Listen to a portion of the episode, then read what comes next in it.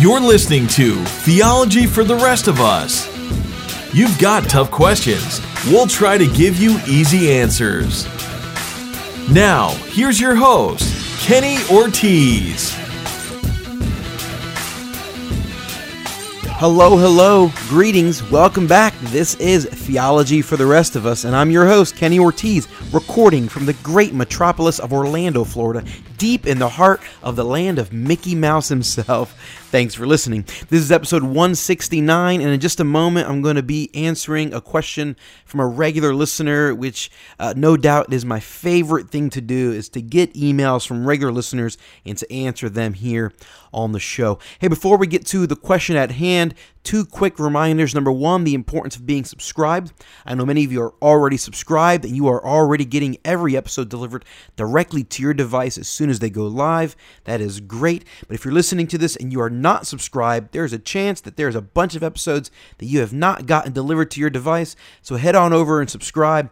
You can find us on your favorite podcast player, or you can head over to our website, theology for the rest of us dot com, and while you're there, click on any one of those subscription buttons. That'll make it easy. Hey, the other item I want to mention to you is the importance of reviews. If you're willing, can you head on over to whatever podcast app you're familiar with and leave a review? In particular, if you're an Apple user listening to this in iTunes or on the podcast app on your uh, iPhone or iPad, head on over, leave a five-star rating, tell the world you love the podcast. Reviews are a really, really big deal. Basically, the more good reviews we have, the more people that we can reach. So uh, one way you can really give back to the show is leaving a great review. If you have not done that, would implore you, ask you, do us a favor, head on over, leave a review. That's a big, big help. Thank you so much. All right, let's get to the topic at hand. Uh, over the last few weeks, I've had a chance to correspond by email with a regular listener by the name of Elizabeth from the U K. Uh, I really have uh, been encouraged and I've appreciated corresponding with her. She's got some great, great thoughts and some great questions uh, that have been really helpful uh, you know, for me as I determine what to record and what, what topics to address. Uh, actually, I've already had a chance to uh, record one episode in response to one of her questions back at episode one sixty-three.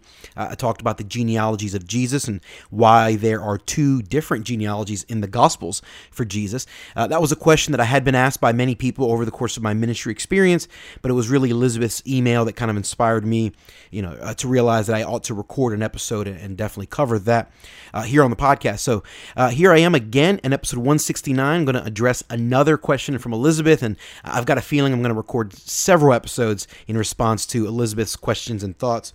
Uh, and so excited to do that. Uh, this particular question really struck me uh, because this is actually one of the questions that I asked really early in my faith. Um, for those of you who are familiar with my story a little bit, I've talked a little bit in previous episodes. I didn't grow up in the faith. I didn't grow up in a Christian home.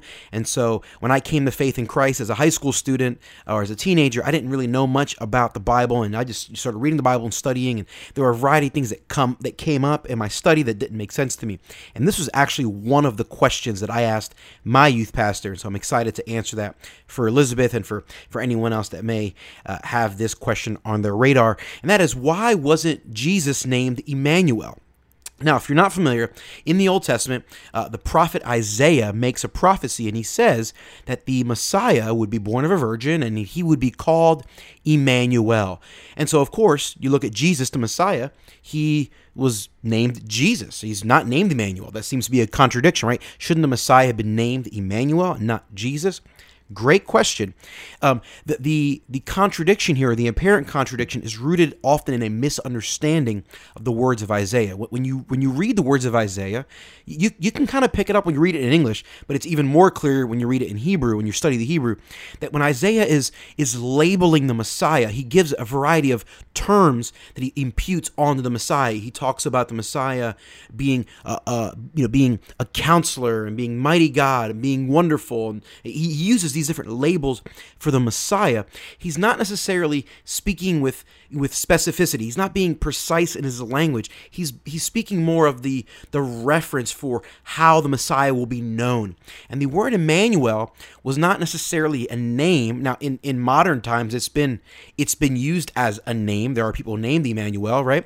Um, but that was not necessarily the word. You know, in seven hundred B C or so, when when Isaiah is writing his prophecy, he is not using an actual name. He is talking about what the Messiah will be called, or what he will be referred to as. And the word Messiah, or excuse me, the word Immanuel, literally means God with us. So when Isaiah is talking about the soon coming Messiah, he is saying that the Messiah will come to planet Earth, and he will be known as God with us. He will not just be another human who, who rescues a group of people, but he will be actual God coming to be with us. He will not just be a great leader that helps a, a, a particular group of humans accomplish something great, but he will be God coming to be with us to accomplish something great on our behalf. And so again, Isaiah is not saying that his name will be Immanuel. He, Isaiah is saying that he will be referred to or known as God with us. He will be the God who came to be with us. Let me give you a really simple, silly example. Back in nineteen eighty-four, uh, before the N B A draft, there was a, a particular group of basketball players that were going to be selected by the N B A players. If you're not familiar, the N B A is the that's the professional basketball league here in the United States, and And there was a particular player in that draft named Michael Jordan. Now, you may not be a basketball fan or a sports fan, but you've probably heard the name Michael Jordan. He is he is considered by most people to be the greatest basketball player to ever play. Um, my dad and I have argued about this. My dad does not believe that Michael Jordan is the greatest player of all time. However, uh, I am of the opinion that Michael Jordan is indeed the greatest player of all time. Now, before the N B A draft, there were people talking about Michael Jordan saying, this guy's going to be the greatest player ever.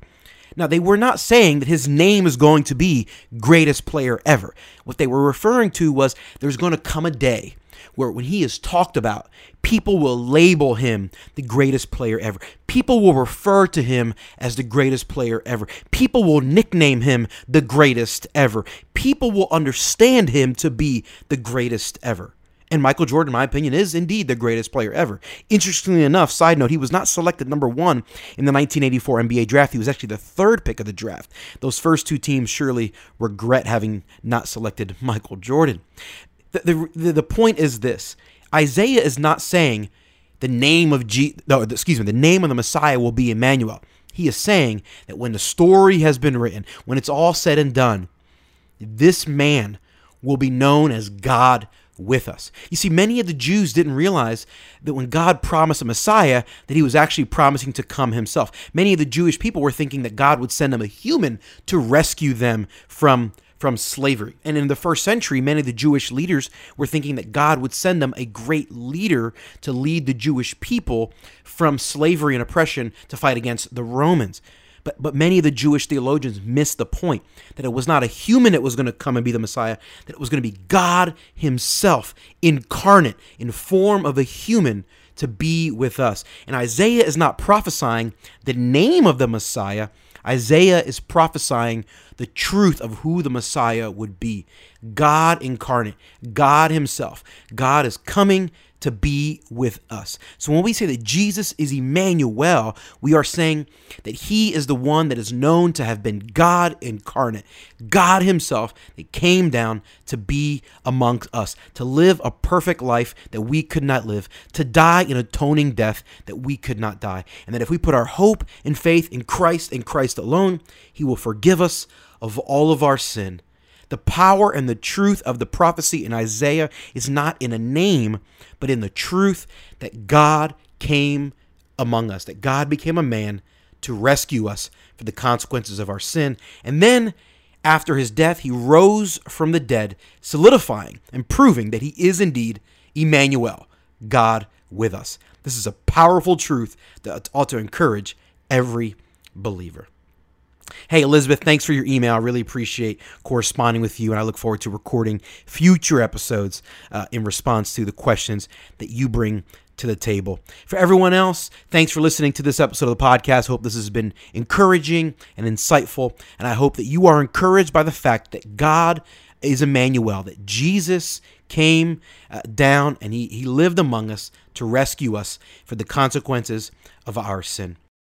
Hey, if you're listening to this and you have a question or a topic that you'd like me to address here on the podcast, I'd love to hear from you. Shoot me an email. The best address is hey ortiz at theology for the rest of us dot com. That's H E Y O R T I Z at theology for the rest of us dot com.